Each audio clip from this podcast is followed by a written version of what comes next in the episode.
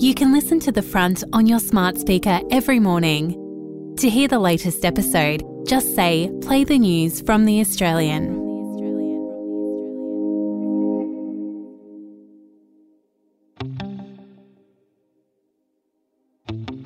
From The Australian, I'm Kristen Amiet.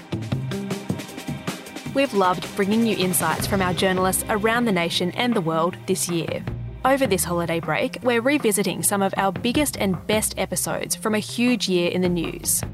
This episode originally aired on June 29, in the aftermath of a second criminal conviction for Christopher Michael Dawson. The former Sydney school teacher was sentenced to a further three years for unlawful carnal knowledge of a school student, to be served partially concurrently with the sentence for the 1982 murder of his first wife, Lynette. Dawson has since indicated he'll appeal the conviction. It's presented by Claire Harvey. The Front will return with all new episodes on Monday, January 15. Just hit follow or subscribe to hear the latest every morning.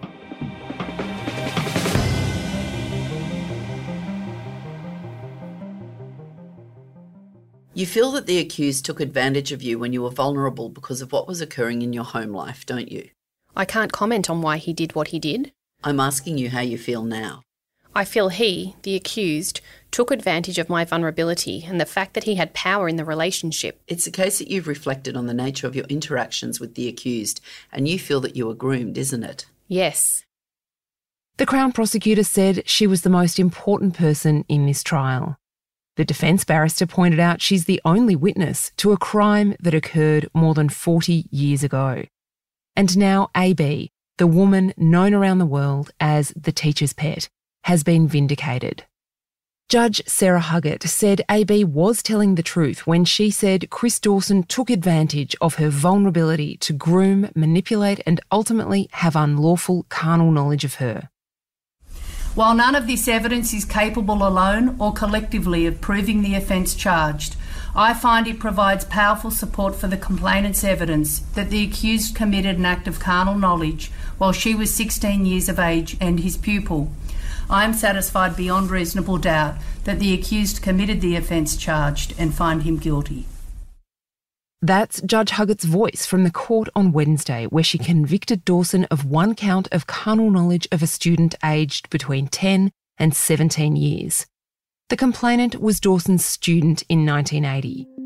Dawson seduced and love bombed her, and when his wife Lynette suddenly disappeared, he married AB and whisked her away to Queensland, where they had a daughter.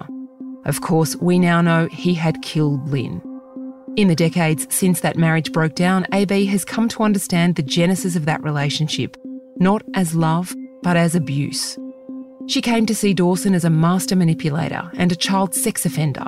She realised he was a murderer. He made multiple statements to police investigating the disappearance of Lynette and gave powerful evidence against Dawson at his trial for Lynn's murder last year.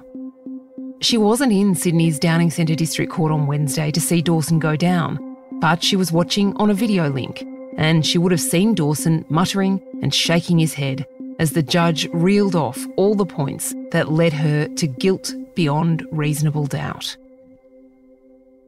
I find that the evidence of the complainant that the accused had sexual intercourse with her at Maroubra between 1 July 1980 and 12 December 1980, which I have found was a period in which she was his student, is supported by a large amount of reliable and independent evidence before me.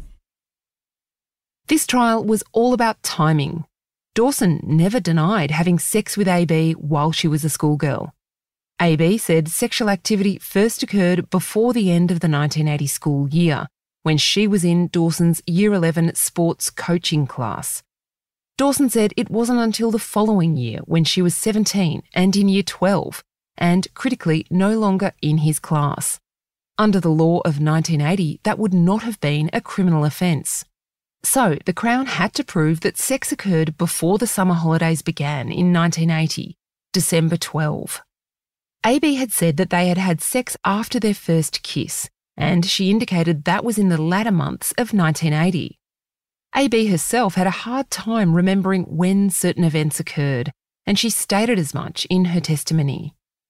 And while Judge Huggett acknowledged that there have been inconsistencies in AB's evidence over the years, she was rock solid where it mattered. She appeared willing to provide as much detail as she could, but did not appear to embellish her evidence. She made concessions where appropriate.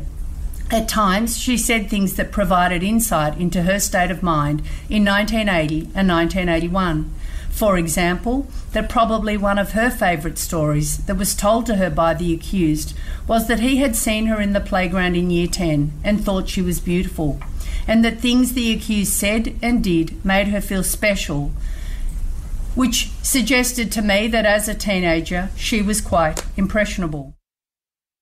Judge Huggett also said that she could understand why AB didn't raise certain things in her statements to the police and the courts over the years. Because she wasn't telling her own story, she was trying to help solve the disappearance of Lynn, and so she couldn't be expected to divulge those minute details in that context. Chris Dawson's second wife, his accuser in this trial, has shown that it can be done. Hedley Thomas is the Australian's national chief correspondent and the creator of the Teacher's Pet podcast. And let's hope that she sets a really positive example for those students who have been wavering about whether they want to have their cases put before a judge for deliberation. So if they have been waiting to see what happens in this case, now they know that they can do this and that they have the strength and support of police and they will get a fair hearing before a judge, even with a case four decades old.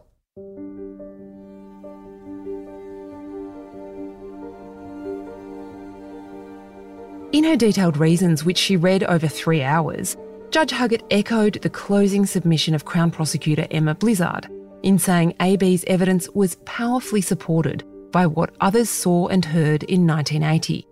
In particular, she fully accepted that Chris Dawson had physically threatened a witness we've come to know as the trolley boy because he knew the boy was romantically interested in AB. I reject that the accused approached in some protective manner and find that in 1980, prior to September 1980, the accused behaved as described because the accused viewed 16 year old as a rival or potential rival for the complainant's affections because at that time the accused was attracted to her. Her Honour also accepted the evidence of AB's school friend who said AB had shared Dawson's repeated proposals of marriage in year 11. I accept evidence that this is something that the complainant did tell her and that it was based on something the accused had in fact said to the complainant in year 11. And likewise, she said the closeness observed by witnesses like Robin Wheeler on school grounds were inconsistent with the counselling relationship Dawson says the two had, because AB was never described as being upset. In considering this suggestion, I have had regard to the fact that there is no evidence from any of the witnesses who made observations of interactions between the complainant and the accused that the complainant was upset or appeared upset in the accused company. Nor does any witness describe seeing the accused put his arm on the complainant's shoulder or giving her a hug. Judge Huggett said that AB's evidence did not stand alone, that it was powerfully corroborated by the evidence of other witnesses. David Murray is the Australian's national crime correspondent. These are people who went to school with AB, and Judge Huggett essentially found that their evidence was credible. We'll be back in just a moment. My name is Manny Carudis, and I'm a former New South Wales policeman turned investigative reporter with a passion for missing persons cases. I'm here to quickly tell you about our True Crime Australia podcast, The Missing. In this series, I look at old missing persons cases which have all gone cold in an attempt to try and uncover new information which could help see these missing people reunited with their loved ones or any form of clue that could bring these families closure. The Missing is available now wherever you get your podcasts and early and ad free on Crimex Plus on Apple Podcasts.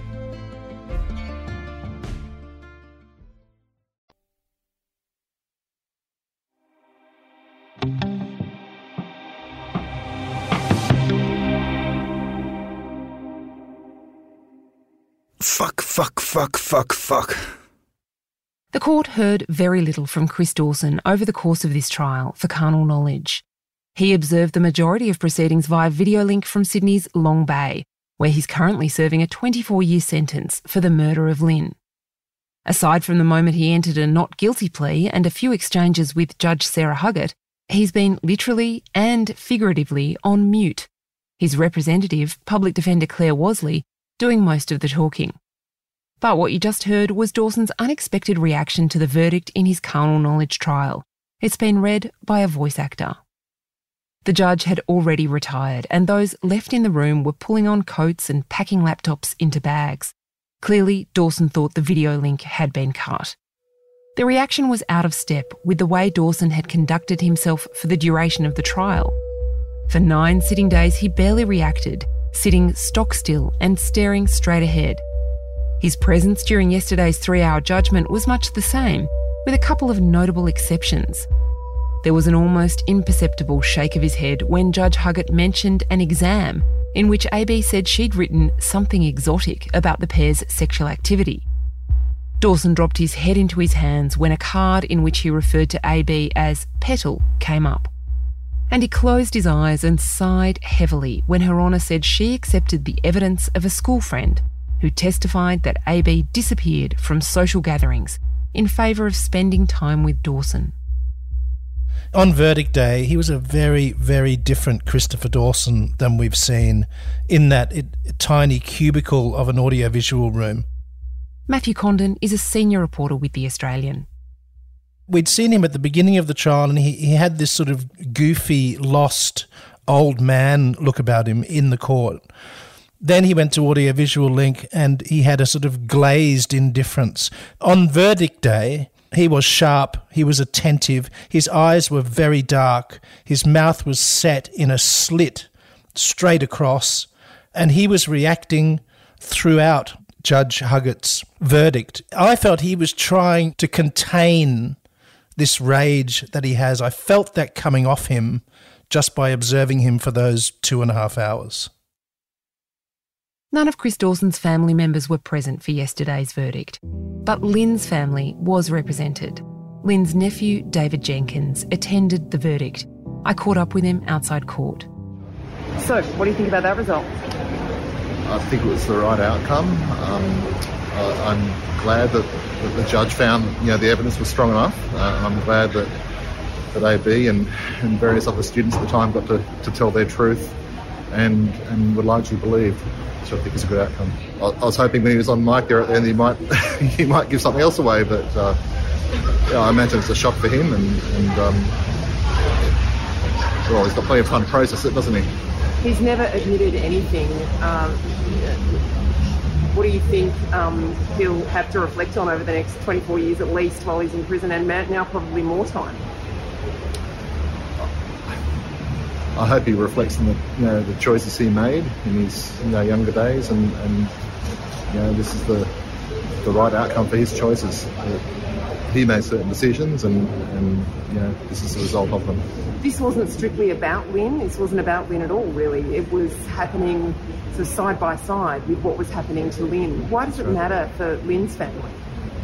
I mean, it's all part of the same larger story, and it's I think it's important that everyone's truth from that period gets heard, and, and um, you know, therefore, it, it's important that, that we support you know, those people who, who've come you know, forward and, and and you know, AB was supporting Lynn in court, telling her, her story then, and, and back in the Supreme Court, and, and again now. So, you know, I think it's important to acknowledge that.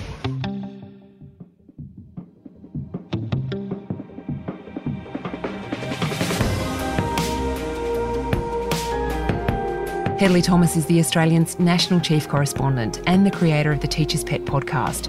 David Murray is the Australian's national crime correspondent, and Matt Condon is a senior reporter. You can read all the nation's best news, sport, politics, and business anytime at theaustralian.com.au. Access a world of true crime podcasts on Crimex Plus where award winning journalists take a deep dive into unsolved cases. Every week, we're waking up to a dead woman, a dead mother, sister, auntie, grandmother. It's not good enough. From the team that brought you The Teacher's Pet, Shadow of Doubt, and Dying Rose, unlock early, ad free, and bonus content from brand new series and flagship shows such as I Catch Killers with Gary Jubelin. One was shot in the mouth, and I thought he was dead. Another one had been shot with a shotgun, and I got the overspray. Search for Crimex Plus on Apple Podcasts to start digging deep into the world of true crime.